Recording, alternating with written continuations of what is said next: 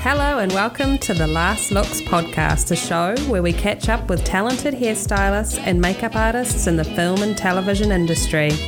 We'll pick their super creative brains and find out all the good stuff.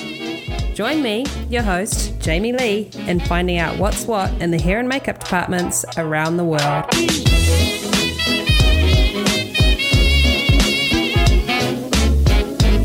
And now, a word from our sponsor. Welcome back, Yvonne. Hi, Jamie. It's nice to be back. Now tell me, what makes the Hask Hair Care brand different? Hask is all about creating, treating, and maintaining gorgeous, healthy hair. We offer complete problem solution product regimens featuring exotic ingredients from around the world and designed to repair, revitalize, refresh, and restore an extensive extensive range of hair types. Everything from argan for repairing, coconut for hydration, keratin for smoothing, to biotin for volume, tea tree for scalp care, blue chamomile for blondes, and hemp for mega moisture. I feel nourished just hearing those ingredients. Our mission is simple: to create high-quality hair care that's carefully sourced, tested for efficacy, and formulated without any of the bad stuff, including sulfates, parabens, phthalates, glutens, and aluminum starch. The brand is also cruelty-free and Leaping Bunny certified. And because of our ingredient-inspired fragrances, the products smell absolutely incredible. Well, that all sounds good to me. Thanks for joining me, Yvonne. Jamie, it was a pleasure. And I will leave you and your listeners in the industry with this. The Hask brand welcomes the opportunity to continue building our relationship with the Hollywood styling community. If we can support a project you're working on, send us an email, as we'd be happy to help. That's awesome. We can be reached at hask at stone management dot net. Thanks again, Jamie. And now, our feature presentation. Today, I'm speaking with makeup prosthetic designer Mike Marino from Prosthetic Renaissance. You would have seen Mike's work on Black Swan, True Detective, and The Goldfinch. Also, Mike and his team are responsible for helping Heidi Klum get ready for Halloween each year. We chat about being mentored by the legend Dick Smith, getting to work with some of his idols, and how he approaches his work now, remembering their influences. Pictures up. Last looks. Rolling. And action. Welcome to the Last Looks podcast, Mike. Hi, Jamie. How are you? Hey, good. Thank you. Now, I would like you to finish this sentence for me, okay? Okay. Once upon a time, there was a boy named Mike, and when he grew up, he wanted to be... a guy who had heads on his shelf. But not did, in, in a weird way. No, and not I, in a weird I, way. Didn't, I didn't know what that meant, but I just wanted that. Where did, did you see a picture of it somewhere? Like, what inspired that thought? Well, after I saw The Elephant Man film, I was like four mm-hmm. years old. Mm-hmm. I was completely destroyed by that film. And mm-hmm. I was so deathly afraid of that film that later on did I realize that it was makeup. And then I found out who did these kinds of makeups. And then I, of course, found out who Rick Baker was when mm-hmm. Thriller was out. And they showed the making of Thriller, and I was completely obsessed with Rick Baker and that he had all of these heads on his shelf and mm. in the background, and Michael Jackson's talking about, you know, this head here and this head here. And I was like, okay, I don't know what this is, but I need that. I need to have that. I want to put it, you know, on my on my bedroom wall. That is so cool. So obviously you're watching films and getting engrossed in them and trying to probably figure out how it was all done. So when did you actually start getting your hands on some makeup and playing around with stuff? I think the first makeups I did were based on Dick Smith's makeup handbook that mm-hmm. I got from the library. Yeah. Because once I was, you know, I found out who Rick Baker was, I found out more about, you know, who his mentor was. And I was like obsessed with, okay, who's Dick Smith? And I found out who who Dick Smith was. And mm-hmm. I happened to stumble upon his um, his book about do-it-yourself makeup. It was a hardcover and it was in the library along with Richard Corson's Stage Makeup. And I I rented those books and I basically never returned them. You know, they were constantly being renewed, like yeah. for for years. Because yeah. we didn't have then, you know, you know, Amazon or something. And, you know, Mm-mm. you can't just order whatever you wanted. It was like, okay, I have to go to the library. And I wanted to get those books and not have anyone else have them because I was afraid if someone had them, they'd do the same thing I did and never return them. So I kept renewing the library books over and over again. So that lasted a really long time. And I think I tried to do, you know, the Dick Smith makeups. And towards the end of the book, mm-hmm. it gets really complicated. So it took a while to do those. Mm-hmm. Um, so those were really like the first things I ever did. And I was probably, geez, I was probably, I don't even think I was eleven yet. You know, I was, I was already at age, you know, five and six, seven, eight, you know, all those years, like obsessed with makeup. I just didn't know wow. that I could do it yet, you know, mm-hmm. until I went to the library, you know. So if their libraries still exist, I think people should still go there because there's things you may discover that you don't even know exist, you know. Yeah, exactly. Yeah, I remember going to the library for hair reference, for, you know, period stuff and all that type of thing because there wasn't Google, so. Yeah, it's awesome. So I'm guessing that you had parents that were pretty encouraging in this situation, like helping you find the tools and products and stuff that you needed to create. They were encouraging that they kind of left me alone. Right. But they weren't really like, okay, we're going to go hike all the way over here and buy this thing. You know, it wasn't yeah. really like that. It was like, okay, do not come in my room. And if you yeah. do, I'm going to kill you. So yeah. leave me alone and let me watch my V H S tapes and analyze and pause every single frame to see what tool Rick Baker's holding. Yeah. You know, so I don't uh, – what's that thing he's spraying with the red handle? What is that? I don't know what that is. I think it's an airbrush. I found out about airbrushing. And what oh. sculpting tool is he using? I have no idea what that is. And, and I have to say I really learned a lot when I found the Berman catalog mm-hmm. back in like – it had to be the early nineties, where they had like a booklet where they described, gave you a little description on what every material was and kind of did. And I, I literally memorized that manual, that catalog.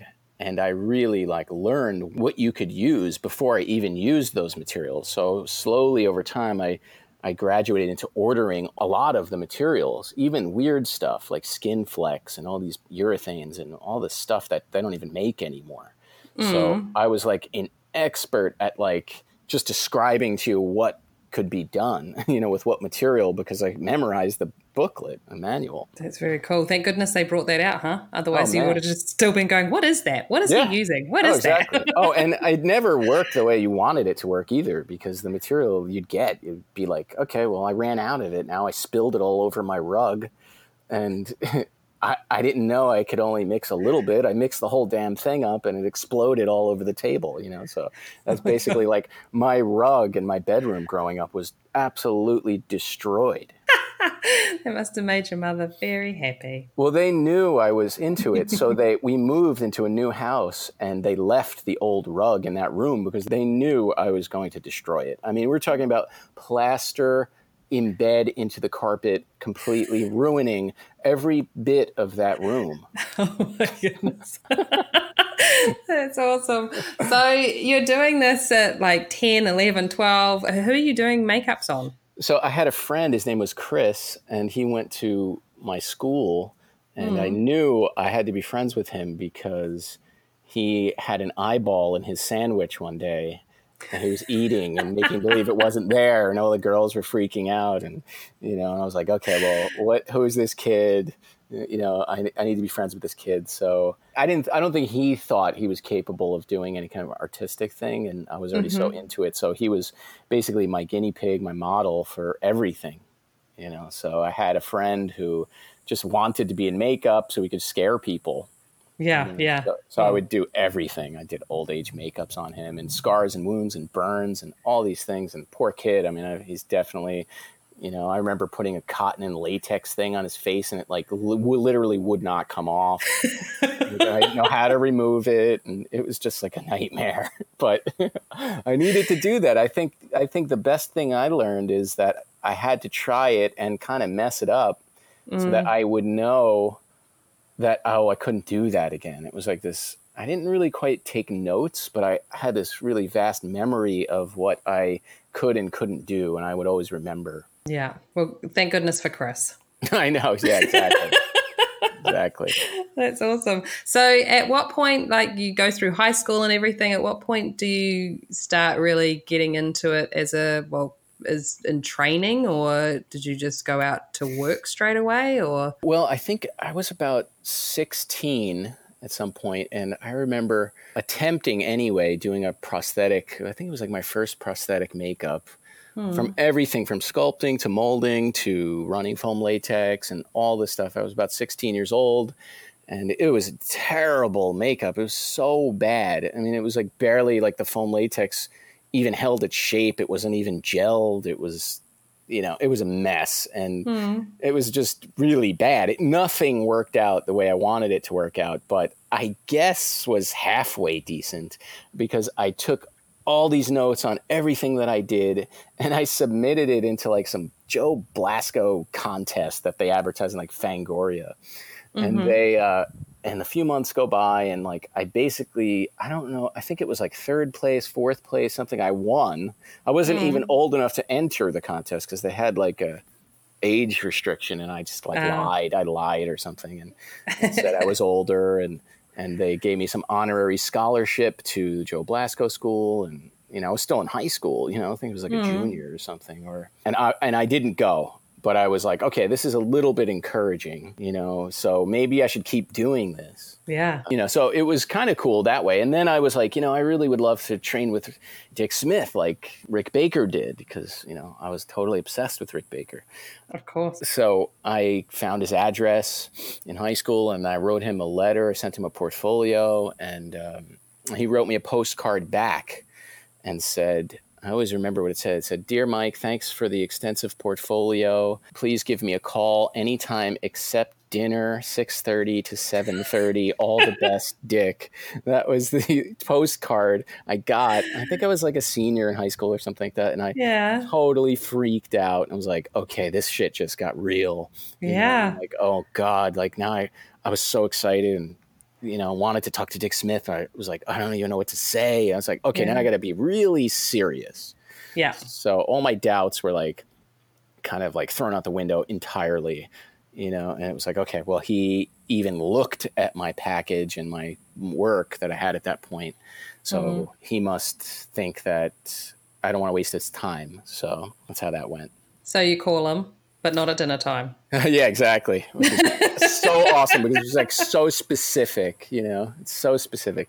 And I called him, and he had my book with him, and he went through it with me and literally stayed on the phone with me. So a strange kid, you know, from, from New York. I think he was living in Sarasota, Florida at that time. Okay. Uh, stayed on the phone with me for like two hours. Wow.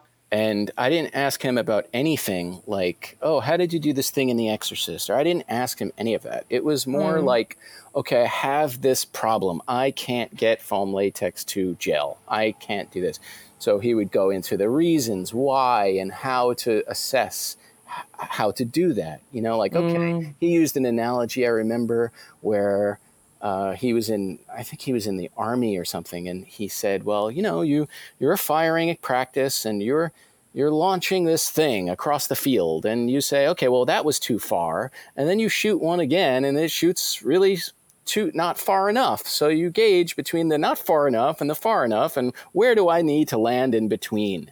That's just like foam latex. I was like, okay, well, that's really cool. So it was like, okay, over gel it and under gel the foam latex, and then you'll find the timing and how to know when to put it in so that you could put it, have time to put it in your molds so it gels on time. So it was like, yeah. it was always an analogy with Dick.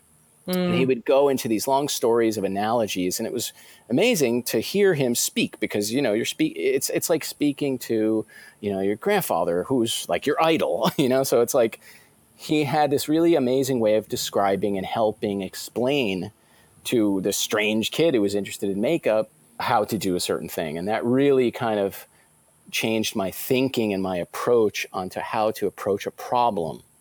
because everything is a problem. Every yeah. single thing is a problem. If it was really easy, then everyone would do it. So mm-hmm. it was really get down to, okay, we know you like makeup and we know you're pretty good. Okay, let's get better. You know, so that was where high school, I really started taking it serious. And I knew that I would send him photographs and I knew that he would be looking at them. So I really started taking it seriously. And he was brutally honest. And that was so helpful.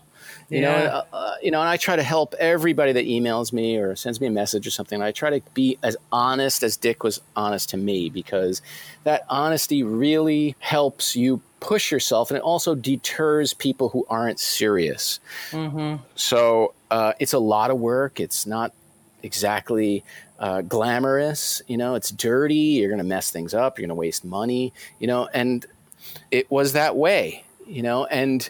I mean, there were things he would say to me like, oh, my God, I really love this. I really love what you did here.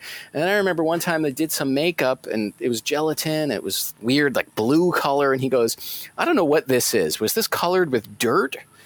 And I was like, oh, my God, this is killing me. OK, I will never paint that thing like that. I need to learn about colors and all this stuff. So it was like, if he didn't say that, I wouldn't have learned what to do and what not to do. Yeah. You know, I would just think, oh, well, he thinks I'm awesome. So, you know, great. That's so cool. You must have been such a sponge. Oh, my God. Just oh, soaking. Completely. Everything. And and I found a way to record our conversation. So I have a lot of them on tape. Like uh, my friend. yeah. my, so my cool. I, It's so crazy. I, I like my friend Chris, who I used to practice makeup on. Mm-hmm. His dad was like a New York City detective. And he had all this like spy equipment. So oh he, my gosh. he actually had this phone recorder that used to put on the earpiece so that you could record the conversation. So I got one of those from him. And when Dick Smith called or called back or I called him, I would know to go on this very specific phone that I would put the recording on the earpiece and record everything that he was saying, because I would rewind it and go back and listen to everything that he said just in case I missed what he was talking about. Oh my goodness, that is so amazing. So you still have those recordings now? I do, yeah, I do. Oh, that's so cool. That's what so an ingenious nice. Little child you were. My goodness. I knew, I was like, okay, he speaks really fast, and even though he explains well, I'm totally going to mess something up, so I need to literally mm. memorize what he's saying. Right. Did you at any point let him know that you were recording the conversation? Completely not. No. No chance, because I was afraid that he wouldn't want me to do it and sell it or something, you know. So so I yeah. was like, okay, I, I'm just going to secretly do this. And, you know, I yeah. never gave it to anybody. I mean, I sound no, like this little not. wimpy little dork who doesn't know anything, all laughing and stuff, you know, at stupid jokes and everything. And And I would never want anyone to hear that. I know, but it must be so amazing to listen back to it, like listen to younger you just oh. oh. And so, but you must have been, you must have, you must sound so excited and passionate, and oh, it's awesome. I, I don't know. Maybe one day I'll listen to it, but oh, I think yeah, you'll yeah. be surprised at how much you actually enjoy listening to it. You'll have a smile from ear to ear. You'll right. I'll dig it out. So, what kind of did you do formal training at all? No, nothing. I just had Dick Smith talk to me on the phone, and that was basically it. Yeah, I mean, that's amazing. Full stop, really, isn't it? I mean, I mean, it was. I was so obsessed that, you know, at that point, I thought that there was no school. I mean, there's not really schools. There weren't schools back then, really, that, you know, were maybe like the schools now. I think the schools now are a lot better and they mm. know a lot of things. But back then in the early nineties, it was, you know, kind of limited. And I already had my laboratory in my bedroom and I had Dick Smith. So it was like, what better could I do? You know, I knew yeah. Greg Canham and Rick Baker and Kevin Yeager, all idols of mine, like mm-hmm. all trained basically that way, was speaking to Dick and showing him the work and all that. And it's like, well, why can't I do that? So I'm going to just yeah. do that. You know, and that was really my, my own formal training. But I did also have the uh, fortune of living like two towns over from Mehron Makeup, which they, you know, you know Mehron. I mean, they make mm-hmm. all these tons of makeup and everything. And I yeah. worked there when I was sixteen. I worked in the back like stock area, and like I used to fill up all like the containers of makeup on the machines and all these things, you know, and I did oh, that. Cool. It was my first job ever. mm-hmm. sixteen years old, and I used to do that. And, you know, I was like, okay, well, this is makeup, so I, I want to be involved somehow. Even, I don't want to work at a car wash. So, yeah, you know, I'm going to work at the makeup company, you know, which was cool because the owner, his name was Marty, Marty Mellick. Mm-hmm. He was really cool. He let me, you know, come in when I could after school and learn there. And, and at the same time, he had like a little display room, and most of it was like clowns and stuff, but he did have appliances that Dick was experimenting with in silicone back in the early nineties. Oh, wow. So, so I was like totally obsessed with looking at that stuff. He had him in a box. Mm-hmm. I think Dick was uh, making like made up like some chins and some noses and things, and gave them just so that they could try to find a makeup that could cover the silicone and all these things. It was just sort of an experiment. And I was able to look at all that stuff and feel it, early tests of silicone back in the day. And uh, and I knew Dick Smith had a material, a, a grease paint that he would talk about in the makeup course, which was so strange. It was called mask cover. It was like a rubber mask grease paint. Mm-hmm. But I never could get that to ever work because it was so hard and like so stiff that I couldn't get the makeup to come out of it, you know? So it was like, I don't know, something went wrong, you know? So either I was using really old stuff, but anyway, but I worked there and I loved working there because it was close to like Dick Smith, you know? So that's very cool. So did you ever get to meet Dick Smith? I did. I only met him, though. He lived in Florida, but I only met him at the uh, makeup artist trade show conventions. And that was a really amazing convention, especially back in the day, because mm. everybody that I idolized was there. You know, they'd show up. It would be, you know, like Kevin. I don't know if Kevin ever went, Kevin Yeager, but I love Kevin Yeager stuff, Tales from the Crypt, all that. But I, Dick Smith mm-hmm. would show up. Rick Baker would be there, you know, and I remember meeting Dick there for the very first time. You know, and that was a really cool thing that Michael Key put together. He kind of put together this network of people like coming and meeting and talking and seeing each other's work and all that. And, and it was kind of a one of a kind thing, especially in the in the late nineties. I think it was ninety-seven or something was the first one. Yeah. And I went to every one of them every year. So that's when I would kind of see Dick Smith in person other than talking to him on the phone.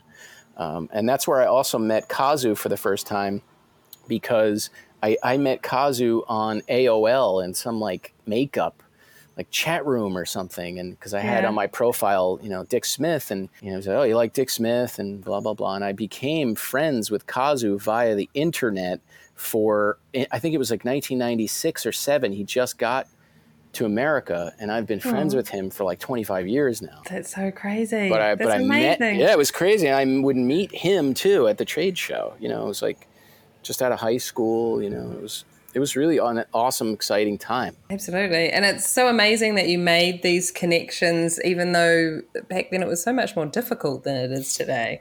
Oh, totally. Totally. I didn't live in L A. I didn't move there until later on, which I did move there in two thousand, end of two thousand, I believe. I moved to L A. I worked at Optic Nerve Studios. I worked at where they used to do Buffy the Vampire Slayer and Angel, all those mm-hmm. T V shows, and I learned a lot from there. And that was the first time I really got to work, you know, with like people I idolized, you know, like Norman Cabrera was there and, you know, all these guys. And I was like, okay, now I cannot fuck up.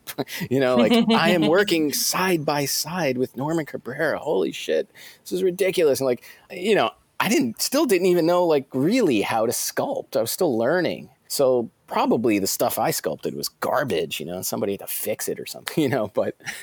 But John Vulich owned the company, and it was really awesome that he let me work there. He loved this one mask in particular that I had sculpted. Mm-hmm. Um, it was like this demonic-looking half mask, and he was like, okay, you're hired. Where have you been? And I was like, oh, fuck, awesome. And then I started working there, and I was like, okay, I don't know what I'm doing. You know, and uh, I think that's so cool. That I mean, so often, it, you know, someone gives you that break to just go, I see talent there. Come with me. Let's expand on this. Oh, I was so fortunate. Yeah. And having, I mean, it was, so that was your, you were in the workshop, so you're full time in there? Yeah, well, I worked at a bunch of different places. I worked at a guy named Vincent Guastini's studio. He did, you know, a few movies here and there, and he's a really funny, wild guy who, who kind of let you know, the younger guys do a lot of stuff with him, and it was just really fun. I had a lot of fun there. And I would jump around from his studio to Optic Nerve to Screaming Mad George's studio. mm-hmm. and uh, Rob Bottin's. You know, and oh, I cool. had worked at Rob Bottin's for a few weeks, uh, and it was like basically the last film that Rob ever worked on, from my knowledge. It was a film called Mister Deeds. Mm-hmm. I called one day and they picked up, which I always would call. You know, I would call everybody. I had Dick Smith's list of studio numbers that he used to give to people that took his correspondence course. So, yeah. But before I had the course, Dick gave me the numbers to everyone's studio, and it had everyone on there. You know, and I had oh, like, cool. you know, Bart Nixon and, Earl, you know, Earl Ellis's company and Kevin Yeager's studio and address and K and B, and everybody's numbers were on this like piece of paper that I used to hold in plastic and like worship, you know, and I would call these studios every once in a while. So even when I moved to L A, I still had that list, and I called Bottin's and someone picked up. And I said, hey, you guys, you know, looking for sculptors. And they said, well, how did you know? And I go, I didn't know. And they go, you're lying. And I was like, no, I'm not lying. I swear, I don't know. I didn't know. I'm just calling. We're like, well, yeah, we are looking for someone. Like, can you come in for an interview? And I said, okay, cool. They said, what's your name? And blah, blah, blah. And like, I guess they did some research. Mm. And I think um, someone from Optic Nerve, like, vouched for me. Someone in the lab said, oh, yeah, Mike works here at John's, Vulich's. Mm. So yeah, he's not bullshitting. So he works there. He's good. He's young, you know, go. So I went, I went for an interview there, and uh, I brought my portfolio of everything that I thought looked halfway decent at that time. And uh, I met with a, like an assistant of Rob's. Name was uh, Chris Heater. Mm-hmm. And, uh, and then Rob came in. I showed him my stuff. I said, okay, Rob will be here soon. And Rob came.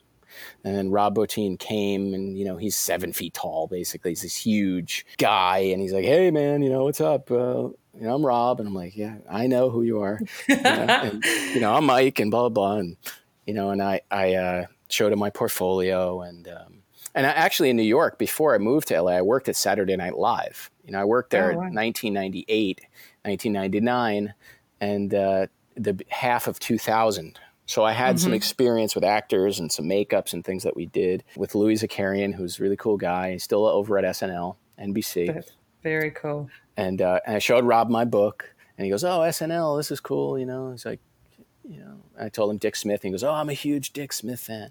And there were a few things in my portfolio. He was like, man, that's cool. What is that? It was like this giant hand I sculpted in a fist, mm-hmm. you know, for this movie called Jay and Silent Bob Strike Back that I did at Vincent Guastini's studio. And yeah. He's like, that's really realistic. Like, that's cool, man. You know, he's like, okay, well, when can you start? And I was like, uh, whenever you want. He goes, can you start right now? I was like, okay, yeah. So I went in for an interview, and then I just stayed there for like for like twelve hours. Yeah, it was crazy. That's awesome. It was nuts. And it was like he was building these multiple different swollen feet for Mister Deeds. And I sculpted one of the feet, or two of them, an appliance and some other swollen foot. And Rob would come in to that room I was sculpting in and sculpt with me. And it was me and Rob spending like hours upon hours sculpting together back and forth. And he would leave. It was his birthday. I remember it was April. He would leave and then come back in. And then mm. he'd come back in and be like, okay, hey, this weird life cast I have, it's like this really little guy's hands. And I was like, look how the skin is all buckling and it's all weird. He goes, let's try that. So I was like, okay, so I'll I'll try that. So I would try this weird thing, and then an hour or two go by, and then he'd come back in and be like, oh, I liked it better the other way. And then I was like, oh, okay, so I changed it back to the other way. And it was like continuously being worked on for days, mm-hmm. you know? And I think that he was kind of testing me to see how much patience I had before, yeah. because I learned from Dick Smith, and I had like no experience basically up in like working in studios. I was so fresh. So mm. I worked there, and, and uh, Dick Smith told me, never be wed to anything you sculpted. Mm. He goes, if you work on something for a week or whatever, a really long time, and then you leave the room and you come back and something tells you it doesn't feel quite right, he goes, don't be afraid to destroy it and do it over. Wow. So I was like, okay, well, that's how you do it. Mm-hmm. I didn't know any other way. So when Rob kind of did that to me, I was like, oh yeah, t- totally. You know, no offense. I don't care. I just, I'll wreck it. I'll start over. Yeah. And that was continuous. And I think he really liked that because it was re- I was really open to receiving that kind of direction. Yeah, and just being open to that change, because I mean that that's a hard thing for some people to deal with. Totally. Like they're just like, no, what do you mean? Ah, it's yeah, exactly. perfect. Believe exactly. it. Exactly. C- completely. And I and I had that mindset forever. I still have it because mm. I am not afraid to change something, even at the last minute, and I still do that to try to make it as good as possible. You know, even yeah. on our tight deadlines we have now, like. Literally, I'm still changing stuff if I have to, like the night before, you know. Mm-hmm. So, and I learned that from Dick Smith, and I learned that from Bottin. And then he never did another show, really. And he kind of retired after that. And we talked so much. He would tell me about um, stories from The Thing and The Howling and all these things, and mm. also about how this company owed him money, and he wasn't going to show up with this stuff, and they were kind of messing with him. And he was really kind of getting fed up with, you know, the financial situation of it all because they didn't pay him and they owed him money. And he came in one morning and said, you want to go to Aspen? I was like, fuck yeah, cool. I'll go. He's like, I, I was like, why? He's like, oh, this foot stuff. I, I don't want to go. And he goes, you know, they owe me like thirty grand. And if they don't pay me, I ain't showing up with this shit. Yeah. So I'm like, okay. And he goes, do me a favor, sculpt the end of this foot really thick, like a half inch thick. And I go, okay, why? He goes, because I don't want them to think that they can shoot it like a makeup. It has to be like a sock. So the guy could slip, Adam Sandler could slip it on his foot and it would be like a, they, they can't pull up his leg further than, you know, this certain point. So I was like, okay, mm-hmm. so I sculpted this really thick edge, you know, and that was basically, I don't even know if it was in the movie. I can't. You know, it's it's shown so quickly. It's like this frostbitten, swollen foot that's all yeah. you know, black and stuff, and it's really crispy looking. But I don't know if that's the stuff we made. I just don't know who filmed it. I don't know who did it. I have no idea. And that was kind of the last I've spoken to him. Wow. But how amazing to have these opportunities. Like, God. So exciting. Um, and to yeah. think now that, I mean, you're in a position now that I'm sure plenty of talented artists coming up look at your work and I just say, oh man, I got to get in the room with Mike Marino. This has got to happen. Oh, that's, uh, it's an honor. You know, I mean, it's really uh, f- something I'm trying to follow in a tradition of, you know, because yeah. people helped me and I'll help people too. I mean, but there is a lot of competition mm. and you have to try so hard at what you do because there's someone next to you that's really good and really trying harder. So I really have to choose who really wants it the most, you know? So, yeah. you know, it's not anything personal. And there's a lot of people that try. And, and I try to always advise, always, always. I never take one email and turn it down. You know, if I yeah. see it, I respond, you know, just like Dick did. But I learned so much. And years later, you know, when Dick passed away and I lost touch with Rob, mm. I was like, man, like, that's really hyper rare, you know, mm-hmm. for anybody to do and take time and, you know, explain their thinking process. And so that's really, really rare. It really didn't come along much later on. You know, I thought, oh, everyone's like that.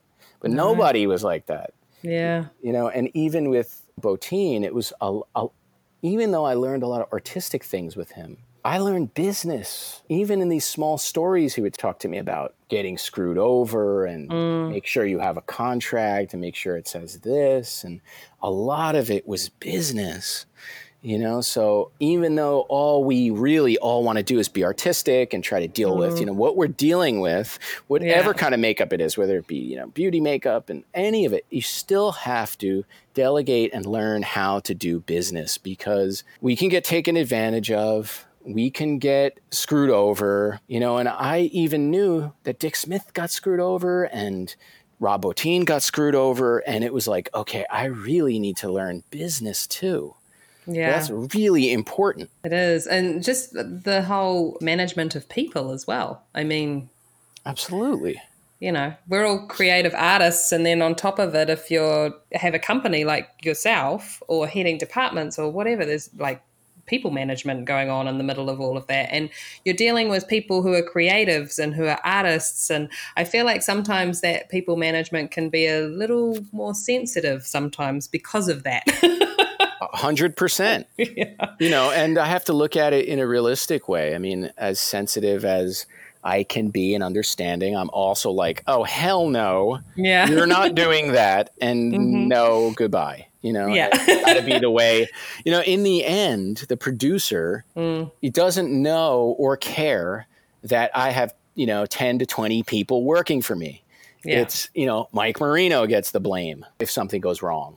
Mm-hmm. Or Mike Marino gets the credit if, you know, it looks good, you know. So mm-hmm. I really try everything I do to sculpt myself, to glue on myself, to paint myself, to figure out all of that. And when I can't, I have very few selective people, you know, guys like Mike Fontaine and people who I know I can trust and mm. to delegate certain things I cannot do. And I love hiring really good artists, but they really have to adapt to the way I need it to be done, because I operate like Dick Smith used to tell me how to operate and how to, and I operate how Bottin would tell me how to operate. So I have a thing in my studio that I can sculpt something and I ask, hey, Mike, why don't you work on it for a little bit and then I'll work on it. Or if he's sculpting something, I will jump in and sculpt something on top of his sculpture. So it's like completely like this is a team thing. None of mm-hmm. this is personal.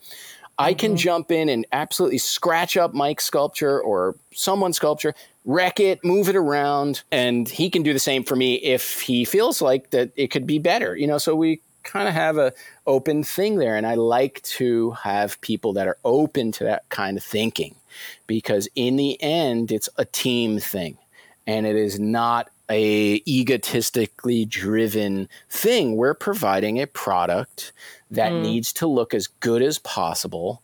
And my studio operates that way. So if someone takes offense or is that kind of touchy kind of way, then it may not be a person for me. Yeah. You know, because Rob would do that. Rob would come in and just smear stuff around. And John Vulich would do that at Optic Nerve. He would go over to every single person's station with mm. his cigarette in his mouth and go over and smear around the sculpture with his fingers and thumbs and smash it up and move it around. And I tell you, everything I've seen him adjust looked better. Yeah. John had this very hands-on touch about his work that seems organic, that I picked up on, and I always thought that was the way. But later on did I know that every, you know, a lot of people are very touchy and don't touch the sculpture, and it's Mm. I can't operate that way. I learned from John, I learned from Rob, I learned from Dick how to do that that way. Yeah. And that's what I still do. Yeah, it's being adaptable, isn't it? I mean, you yeah, have to. You have to. And I love I love that it's such a team collaboration in your workshop. That sounds awesome. It's fun. It's stressful too. I mean, there's a lot of things that I do that, you know, business-wise Mm-hmm. that pulls me away from the creative side of my brain, and it's very difficult. So I've really learned to sculpt and to deal with things while having conversations, you know, so I'll mm. have, I'll be sculpting at my table and have, you know, you know, person in the office come in or someone from the shop and stand at the doorway and go, okay, this, this, this, and this, and I'm still working, talking about it, mm. you know, so I've literally adapted to working that way and being distracted constantly, because yeah. you you cannot sit in a room for five hours, two hours, three hours without being distracted or a question being asked. Yeah, really just that hard. Multitasking. Yeah, and you're wearing different hats. I mean, you're the artist, you're the manager, you're the you know, you're the business guy, you're the money man, you're the. It's just like so Absolutely. Many hats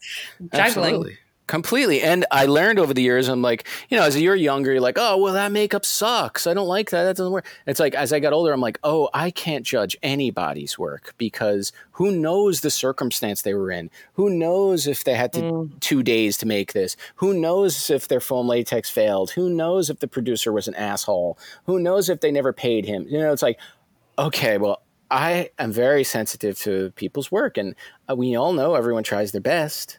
Yeah. So, you know, that's the way it is, you know, and I just try my best. That's all yeah. I can do. Well, I think your best is pretty good, Mike. So I think you're doing okay. and, and, and we've worked together too before a couple times. We have. And it's always a pleasure. I love working with you. And I learned things from you, watching you cut hair and seeing what you did with our last test that we did in L A uh, on some project that I can't mention. But but, but it was awesome. And, you, you know, and I could see right away that, hey, do you want me to cut this? Hey, do you want? And I was like, oh, I could totally work with you. It's mm. not saying you're not sensitive, you know, so, okay, great. Oh yeah. Can you thin it out more? Can you cut this more? Can you do this? You know, it's like, and, and look, standing back, I'm a pain in the ass. I realize it. I torture wig makers. I torture everybody.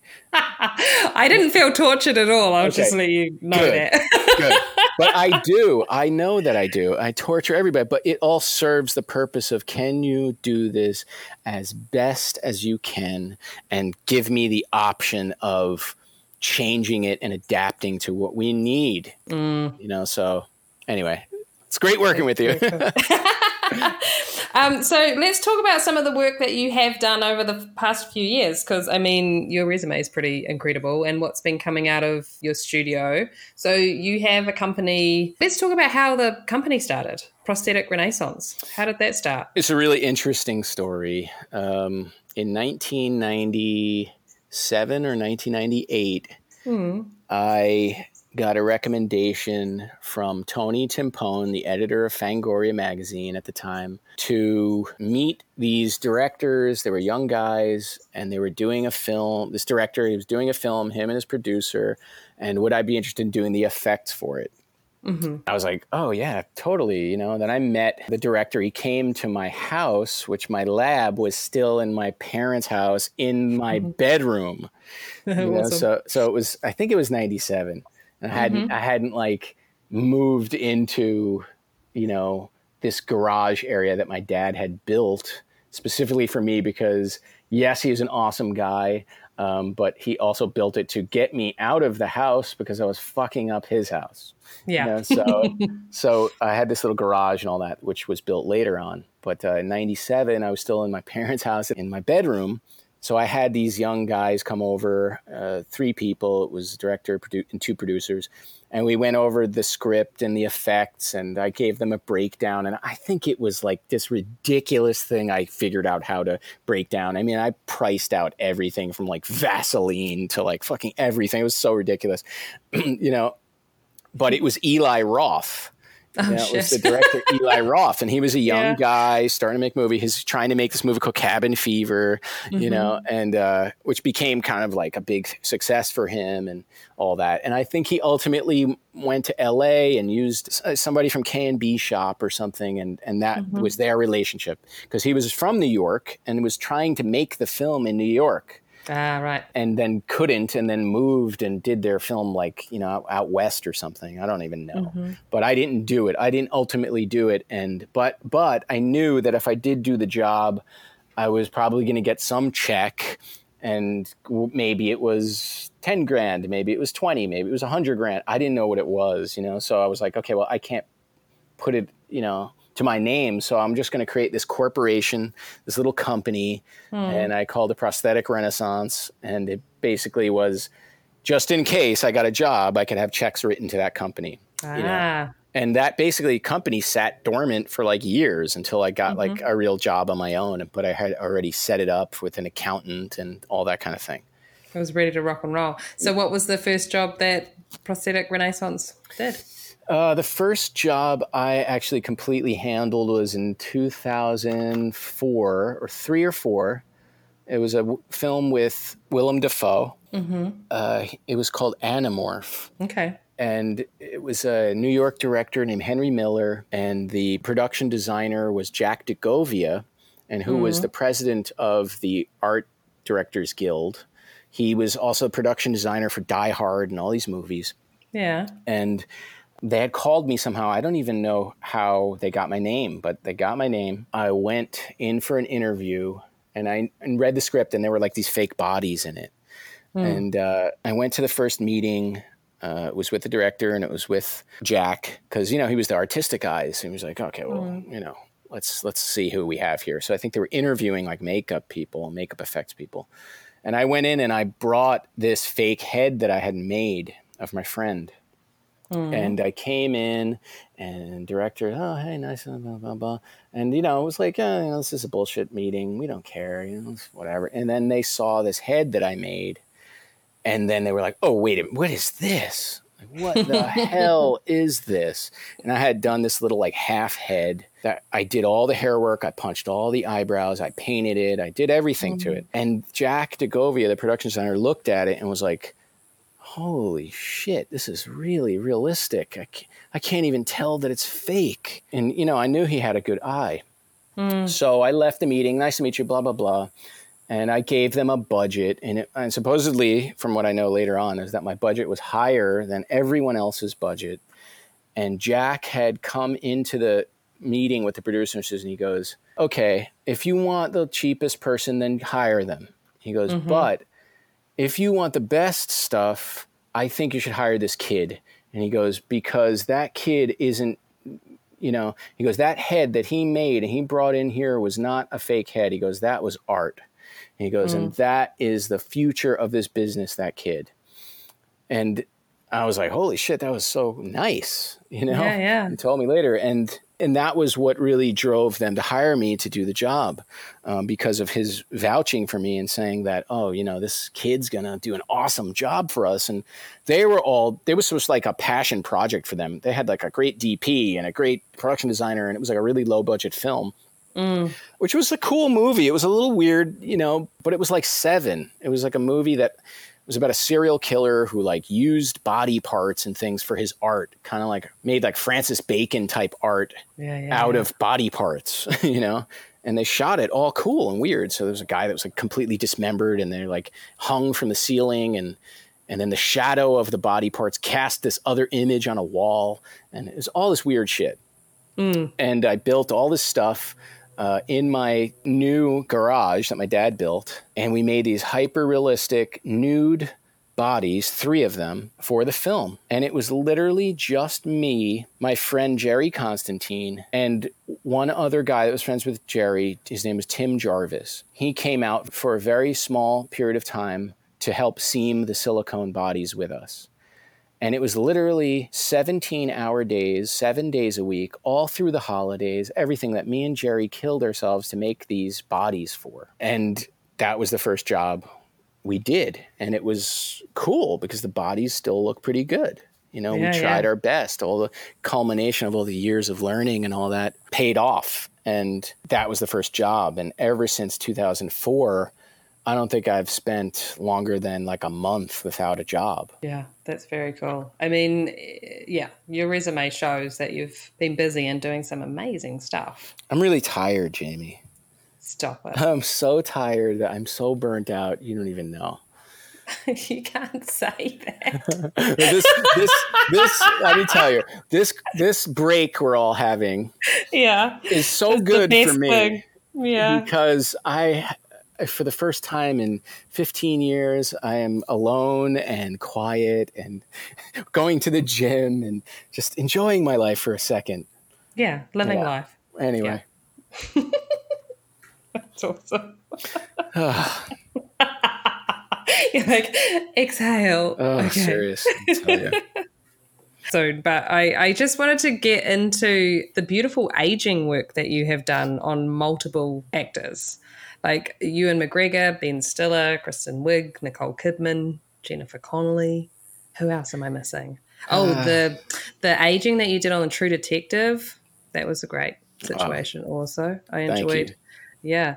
But I, I feel like you, I mean, I don't know if you have a favorite thing that you do, but I, I feel like your realism stuff, is that what you would call it? Yeah, I guess so. It's pretty phenomenal. Thanks so right? much. Thank you. I mean, it's, it was the harder thing to do, I I would imagine, if you've got something like creature gore, which I'm not saying is easy, through to, you know, trying to do those subtle aging lines on somebody. It's it's this, you yeah. know, it's a real talent, isn't it? Yeah, I think they're all, you know, difficult in their own specific way, you know, mm. whether it be a fantasy creature or something strange or um or hyper realistic thing. I think um, I think are just the choices that uh, we make as artists to kind of discern the best approach. And that's definitely something I learned from Dick Smith, because I love Dick Smith's fantasy stuff, you know, things like Ghost Story and things he did that were not hyper-realistic age makeups. I think the fantasy work that he's done was so cool too, just as good, but he just didn't have the chance to do many of them.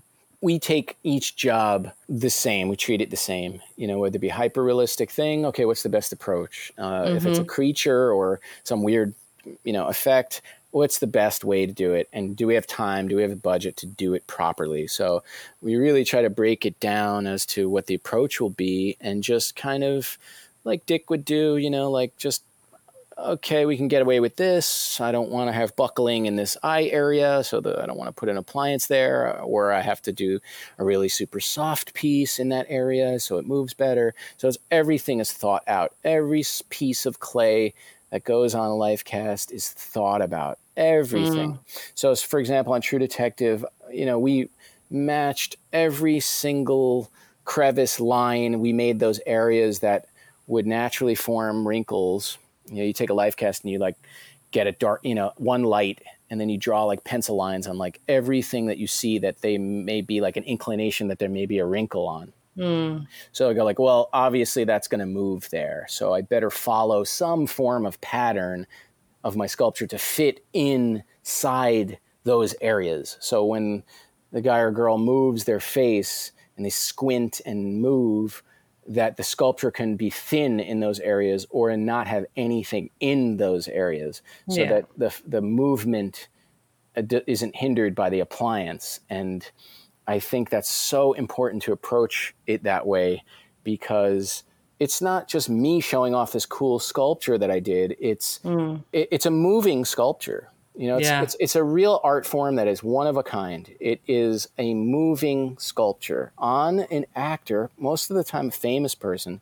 who mm. is hypersensitive about their face anyway. Mm. So can it look real? Will it not hinder them? All these things, you know, go into my mind on designing a makeup, especially an old age makeup or mm. any kind of makeup. So it's it's approached in that sense. And the fantasy thing, I mean, I approach the same way. You know, will it move? Can I get away with being super thick sculpture here, or can I get away with it? You know, and guys like, you know, Steve Wang and and you know, guys at A D I and all that, like they really know where a suit is going to bend and move. And Steve Wang has all these awesome tricks on, you know, if a guy leans over, he has to put this certain plastic ribbing inside so it doesn't crease and buckle in a weird way. And all wow. those guys figured out all this stuff. So it's like a completely, you know, same materials, different mindset of approach, you know. So, but I, I just try my best, you know, and assess it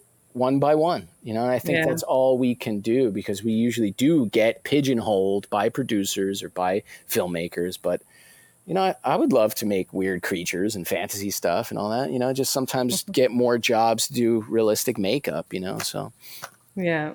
I think it, it what you were saying about when you are, you know, you've done that cast and you are just like, what are you, you're just enhancing what could already be there as far as aging goes, instead of redesigning the face. Yeah, right. And then there's also that I always leave the window open to, okay, yes, I need to be here and I kind of need to be strict in a sense, but at the mm-hmm. same time, how far can I possibly push it in mm. design so that I can get away with more drama? So yeah. drama is so important in designing a makeup. How many seconds is this going to be on camera? Can I get mm. away with more? Or is it going to be something that's filmed in close-up for, mm. you know, forty shooting days? You know, like, uh, you know, Rob Bottin, he would sculpt a crazy thing that there's no way it's going to move good, but mm. you're only going to see it on film for half a second. So I'm right. going to sculpt this crazy neck that's exploding and weird, you know, that'll never move properly, but it's designed to Impact. be shot in a certain way. Yeah. And how far can you mix aesthetically pleasing crazy stuff with within a boundary of realism, you know? Oh, that's very cool. Hey, now something that caught my eye on your website was a makeup that you did on the Goldfinch with the the scalp shaving with the wound, like the stapled wound. Oh, right, right. On it. that just looked beautiful. And as a hair hag, I was wondering, I just wanted to just, I was just like zooming in on it going, where and how? Because I know that you put that piece over top of the actress's existing hair, like wrapped it flat on the side. But then is the other half actually her hair? Yeah, it is. So I live casted the girl with her hair completely tied up tight into a ponytail at the top. So mm-hmm. I put a bald cap over that and just didn't flatten her hair. I just put a hole in the bald cap. I pulled the hair through a ponytail in the back. I live casted her that way. So the hair was already kind of tight, really tight. Mm-hmm. Because I didn't want to put her in the live cast through like, you know, an hour-long process of flattening her hair because I didn't really know what I wanted to do with it yet. So we tied it in a ponytail, did a bald cap, live cast her that way. And on top of that live cast, we shaved down the hydrocal plaster part uh, a significant amount, maybe maybe a quarter inch or a little bit less, maybe an eighth of an inch down further, because silicone mm. stretches. Mm. Unlike foam latex, which shrinks and you have to have something larger, silicone stretches when it's thin. So if you sculpt something and then cast it in silicone, it may be in a different location when it's really thin and soft later and not line right. up. So knowing that going in, we shaved down the girl's live cast significantly to compensate for that possible stretching. And then I sculpted a piece on the one side that uh, first I did a Photoshop just to show the director yeah. of the design, get some ideas. And then I had sculpted the piece on that shaved down live cast and then took the piece off, put made a, a syntactic epoxy mold, which is the mm-hmm. most accurate and less shrinking of a mold material, uh, made the sculpture. And then a guy that works for us, Izzy Galindo, he um, was one of my students who we kept in the studio because he's really talented. He did these tiny little bumps of texture on my sculpture because, to be honest, the texturing thing, like, I can't focus on it anymore. I mean, I've done so many times, and there's guys that just are girls. They're so good at doing textures that I just don't have the patience anymore. I'm I'm like dealing with like a fire being put out mm. somewhere, and it's like, okay, well, you can do this really well, and I'll be supervising it. So you texture it. So I usually have that happen. So Izzy textured that piece with these little bumps, like as if the head was shaved. He mm. did this really beautiful job. And then we made a mold. We cast it in silicone. Now I have my piece. Piece I pre-painted quickly. I do, when I live cast, I do like a color sample with silicone yeah. uh, to make sure, and I photograph it, and I make sure that the color is in the realm that I want it to be. So we cast the piece out. I knew it would be a certain color. I knew the opacity needed to be a little bit more because from underneath, if you're covering dark hair of any kind, it's going to show through the silicone. Mm-hmm. So it can't be too translucent. So you have to play around with it. And in order to do that right, it has to be the right level of opacity. And then what we did was Izzy also had punched in one by one hairs into the mm. silicone piece to a certain point and cut it really short. So I had multiple versions of appliances that were half head pieces that were ready to go. And then on the day, I and Ma- Mandy Lyons, uh, hairdresser, great hairdresser, flattened her hair with me along with the, you know, with the actress. We flattened it in a very specific direction, down and up and over, and on a very specific line. She kept shifting the line, the part in the hair where the appliance ended. So when it was flattened, I said, okay, move the gaffquat hair flattening part over just a quarter of an inch more. Mm-hmm. So we lined up the piece with her hair so exactly. And the hair was flattened. The hair flattening took about an hour. Mm.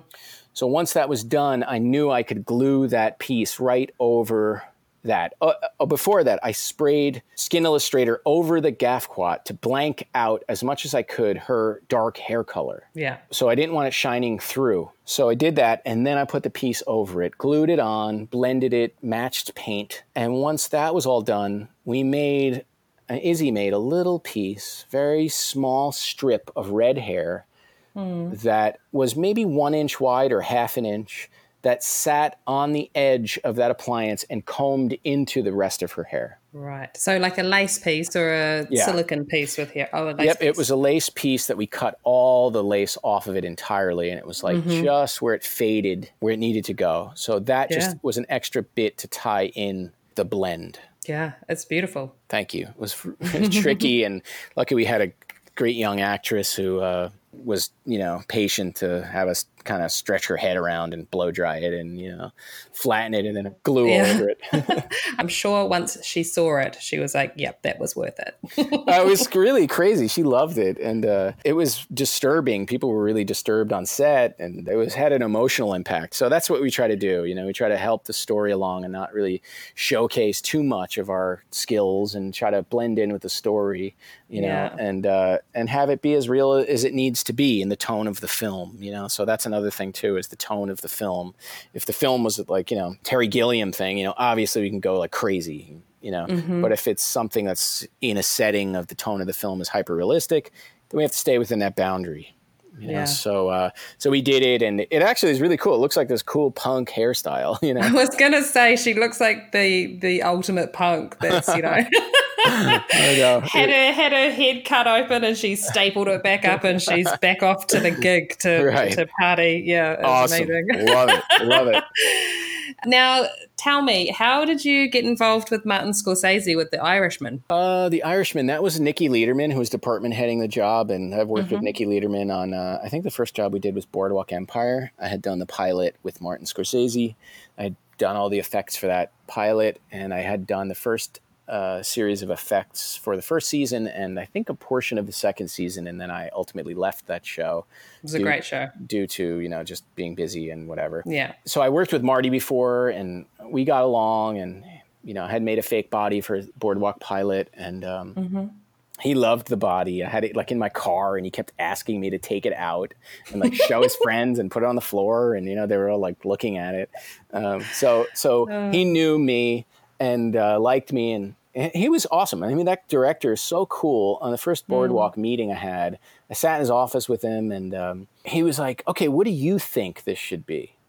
And I said, well, I think this should be like this and this and this. He goes, well, okay, yeah, that, I like that. I like that. And then I said, well, what about this one? What about this killing? Oh, you know, I'm never going to show it. I'm going to show it from behind and blah, blah, blah. He knew everything he was already going to film. Oh, so awesome. We kind of designed some of the things in it, like, oh, yeah, okay, cool. So we'll focus on these few things. Mm. And he knows he's not going to shoot this. And we know we need a body to be inside this fishing net, and it's going to come out of the water and land and perform in a very specific way.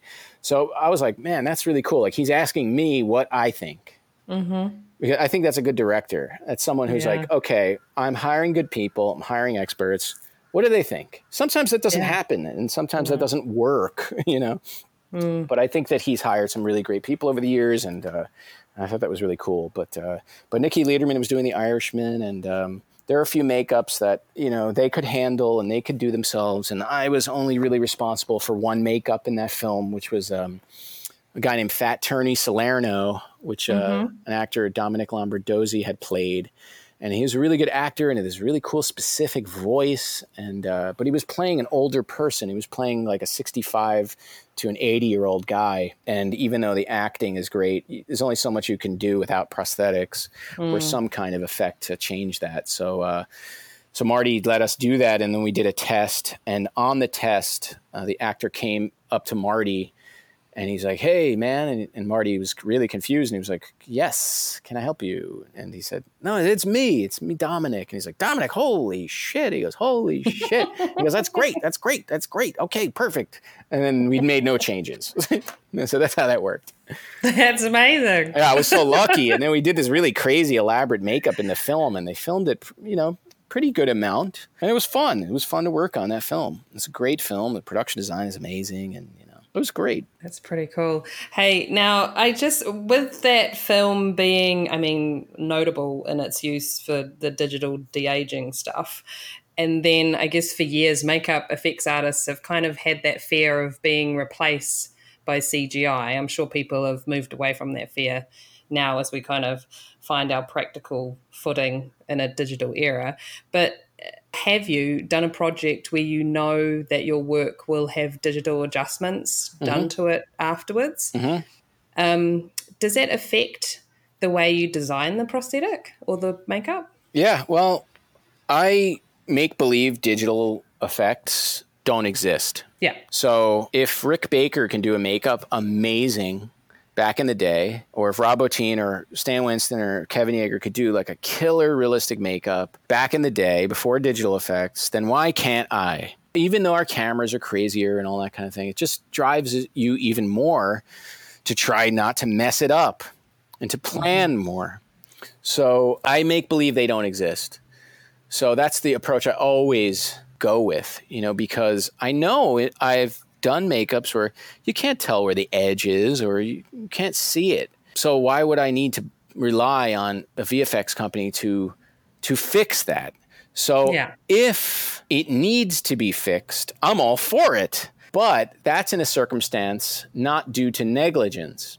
Mm-hmm. So, and not due to design. That may be something like an actor totally fucked it up, mm-hmm. or the paint totally came off of it, or it ripped, or someone wasn't careful with it, or the mouth was torn because they left the guy in the makeup trailer for twenty hours before they filmed him, which mm-hmm. happens all the time. Yeah, you know, and you, then we're like, we've got two minutes to get this, and you're like, I'm sorry, what now? yeah, yeah, exactly. You, a guy, a guy or girl, they're sitting in a makeup trailer. You do a makeup early in the morning. They're sitting there for ten hours. And then they go to set and they film this hyper close up. It's like, mm. hey, assholes, you're fucking this up. You're deliberately fucking this up. Yeah. You know, so, but they don't care. They don't care. Yeah. And most of the time don't listen. So thank God there's digital things when you need it, but you can't mm-hmm. go in designing something quickly or haphazardly knowing that, oh, it's just going to get fixed digitally later. I think that's a fail in design. And that's, and we sh- are better than that. We, yeah. we we should not rely on that. So absolutely, we should be saved by that because that's a tool to help the illusion. You know, yeah. so you know, there's great things like taking lace away that we can't take away sometimes, or something happened, a shininess or whatever. Like those are awesome things. And I know Bill Corso has this really cool digital company that he supervises because he's a makeup person, and mm-hmm. sometimes the digital people don't see what we see. Yeah. So having it's a, a different person, understanding, isn't it? Right. He knows what he's looking for. Like, oh, the lace here, or the edge of the appliance, or the coloration. Or, so that's awesome. If Bill is on your movie doing digital fixes, you know that ninety-nine point nine percent of the time it's going to look like, make your work look even better, you know? So yeah. Is that something you've ever been involved in, in post-production? Is Not really. Yeah. I mean, I would love to, maybe in the future, mm.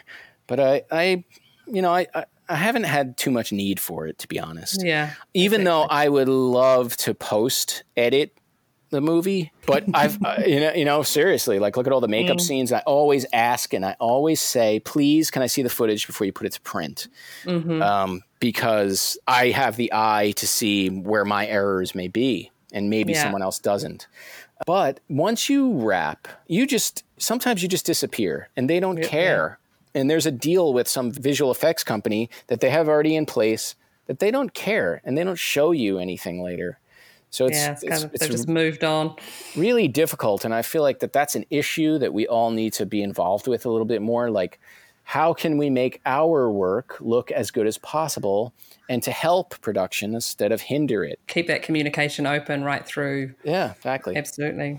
So, um, so I'm just wondering, like, have you done a makeup that, as I, when I was saying before about being adjusted afterwards, I guess it's kind of like those makeups that are a, a mash of both. So you do the practical, but then you know from the get-go that the design and post is to add something visually, like effects-wise, right. afterwards. Have you had an experience with that? Totally. Yeah, just did a few times in the past, but the most recent one was a T V series with Mark Ruffalo. It just came out. It's called I Know This Much Is True. It's a very intense, kind of depressing, strange series. Oh, with Derek. You yep. worked, yeah, with Derek. Yeah, yeah, yeah, yeah. And you know Derek. You worked with Derek with me in, uh, in New Zealand, which yeah. was a really cool thing for me, even though you're probably bored of New Zealand, but I love New Zealand. Um, I'm glad. but, but we did uh, we did uh, all the effects for Derek's series that he directed, all of them. It was very difficult filming upstate New York in the middle mm-hmm. of nowhere, and some, you know, nameless actors were extremely difficult, and some were really amazing. Obviously, Mark is amazing, you know, uh, and mm-hmm. it was great. But I had designed one thing where he supposedly cuts his hand off in the film, and I knew, I suggested to them, hey, why don't we do this? You know, go through the script. I said, why don't we do this? I, I hate when you see an amputated thing and it looks like a guy is holding this glove over his fist. You know, it's been done yeah. in the past over the years. Um, and his arm looks weirdly long. Yeah, really long. And it's rarely done. It's rarely done these days, but it's it happens, especially for T V. So I said, let me design this thing where we can life cast Mark's arm bent, and then I can sculpt this stump on the end of it to look like it's really amputated, and then we can erase the bottom of his hand off entirely uh, via, you know, digital help. Okay. You know, so that was designed that way, knowing going in that they were going to erase his own hand. So how they do that, they would film a clean plate or something, and then have and film that over and over again. And back in the day, it used to like be on a motion control camera, where mm-hmm. you used to have to have the camera locked and on a computer, and then film each single take the same camera motion, so that you can film a blank one and then film the one with the actor, and then you have the exact information for where you need to erase. But now with tracking software, they can just film it, you know, similar, and then they could find the place in the background that they need to erase for those frames. So it's really mm-hmm. cool, cool technology. But uh, yeah, we did that for him, and we erased his hand. And that was a collaboration going in. And I had also done some euthanizing makeups for not killing people, but making people younger mm. to make them look more youthful. So I had made some uh, appliances for some older actors to uh, completely wipe out any like hanging skin or folds, uh, some eye areas, some cheeks, things like that. I filled in a lot of areas to take away the wrinkles and make them look younger. And then later on digitally, they enhanced that even more. Oh, wow. So that, and Derek loves to photograph what he's doing. So he doesn't like having a completely digital entity there mm. because he can't see it and he can't feel it and all of that, and he's a very emotional filmmaker that way. Yeah. So we did that, and the visual effects guy just kind of swiped up a couple other areas, and then they used it, and it was minimal digital work. And that visual effects supervisor preferred it that way because mm. on top of a million other things he was doing, composite shots and all these other things, it was more helpful to them to erase and to clean up and move around than it was to just be entirely digital. Yeah. You know, so, so it's a combination. It's really a combination of departments. It's like a band. I mean, I look at it like a film is like a rock band or something. You have a guitar player mm-hmm. and a bass player and a singer and a drummer and whatever other instrument, and everybody has to work together to create that song. But when there's a big divide between the bass player and the guitar player or the singer or whatever, it's like they quit and it gets all fucked up, and the, and the music sucks, you know? Yeah. so, so, and that's what happens with films. It's like, oh, the visual effects people don't want to talk to us, or they don't want to be a part of it. They want to do it, and they want to do this. And it's like, that never works. Yeah. So Goes I'm all for communicating. Yeah, me too. Yeah. You know. Absolutely. Hey, I just wanted to speak about you getting Heidi Klum ready for Halloween each year as well. How did this all come about? Because it's pretty amazing.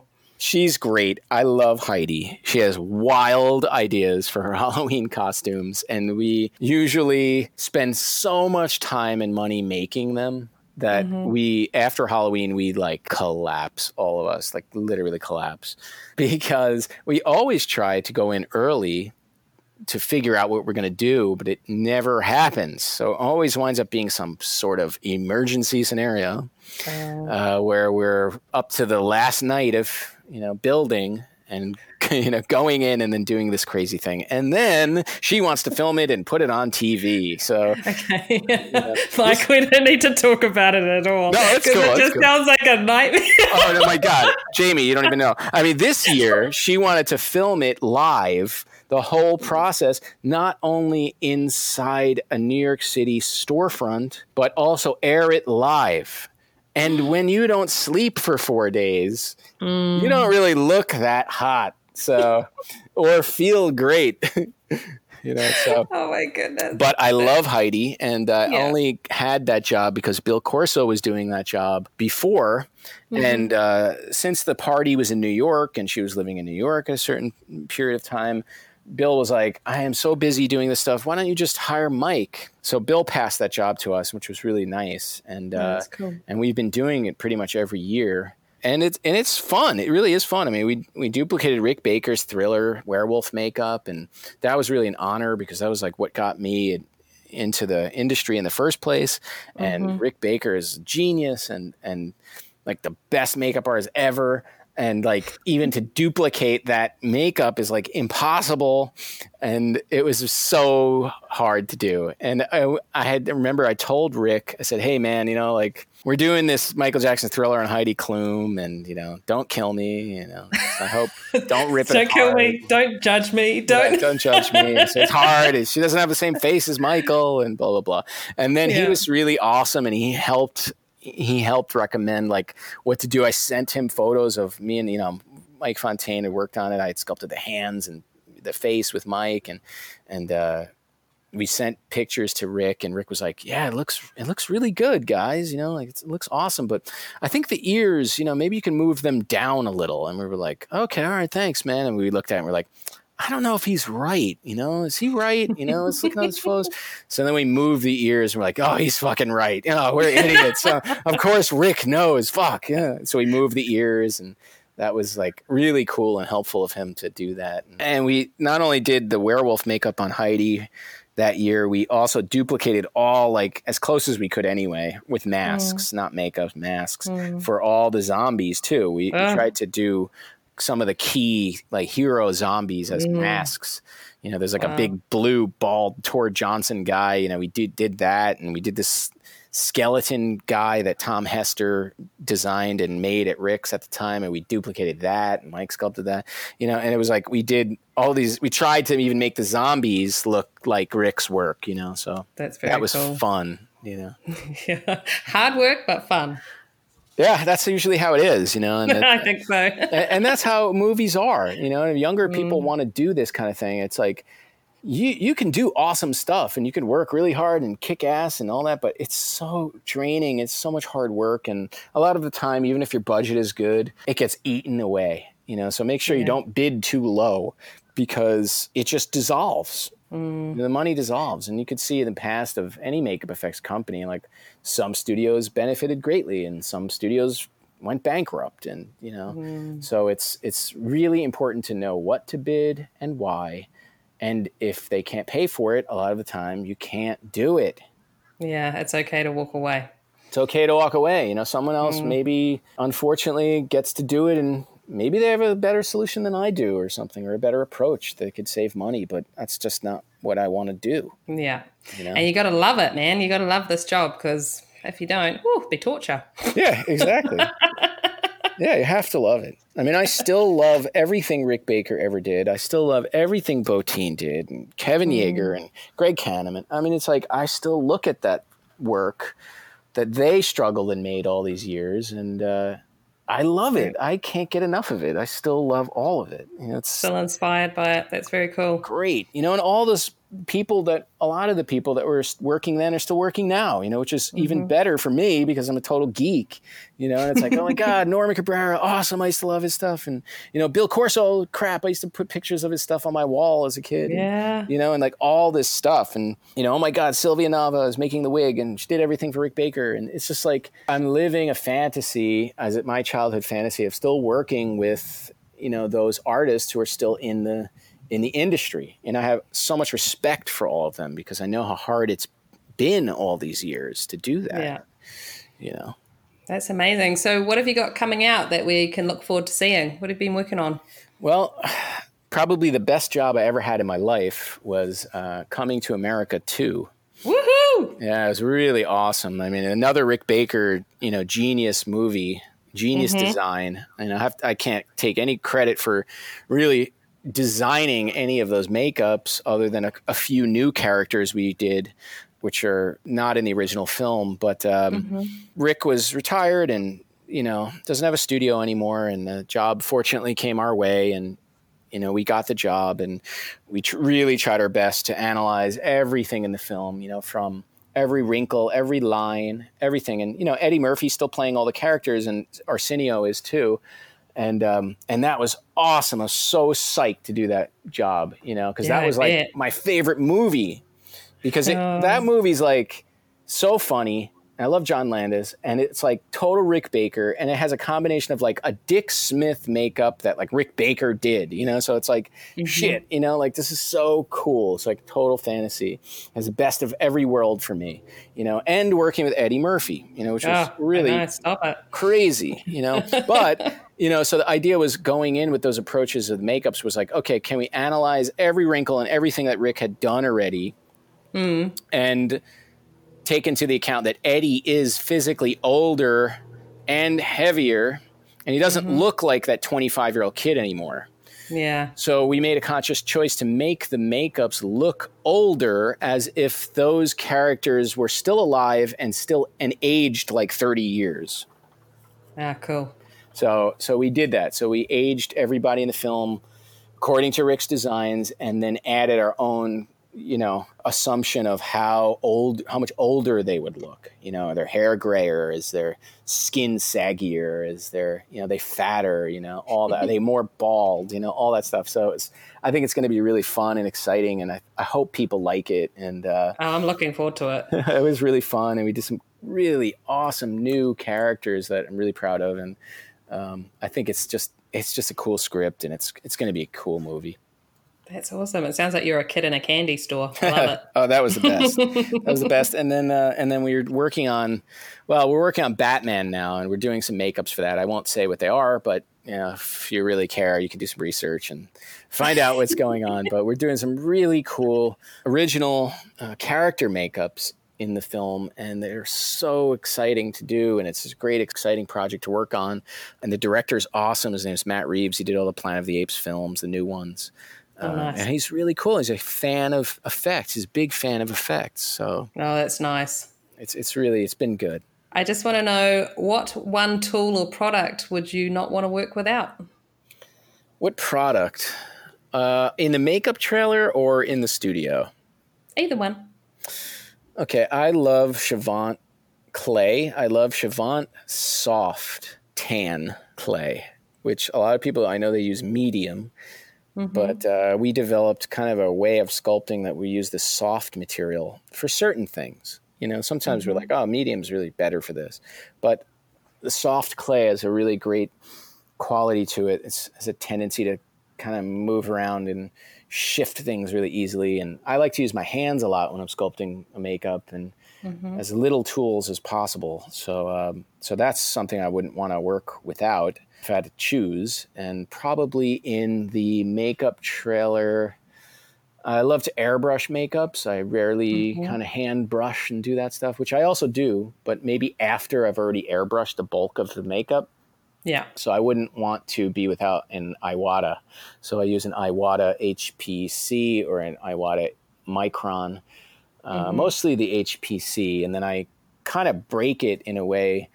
I don't use it traditionally. I break it in a way where I kind of rip the tips off of it, and I s- expose the needle, and then I pull the needle back a certain ex- certain length, and then I my paint is thinned a certain way, and then I spatter and do all these things with like this kind of, you know, MacGyvered, broken down, you know, airbrush.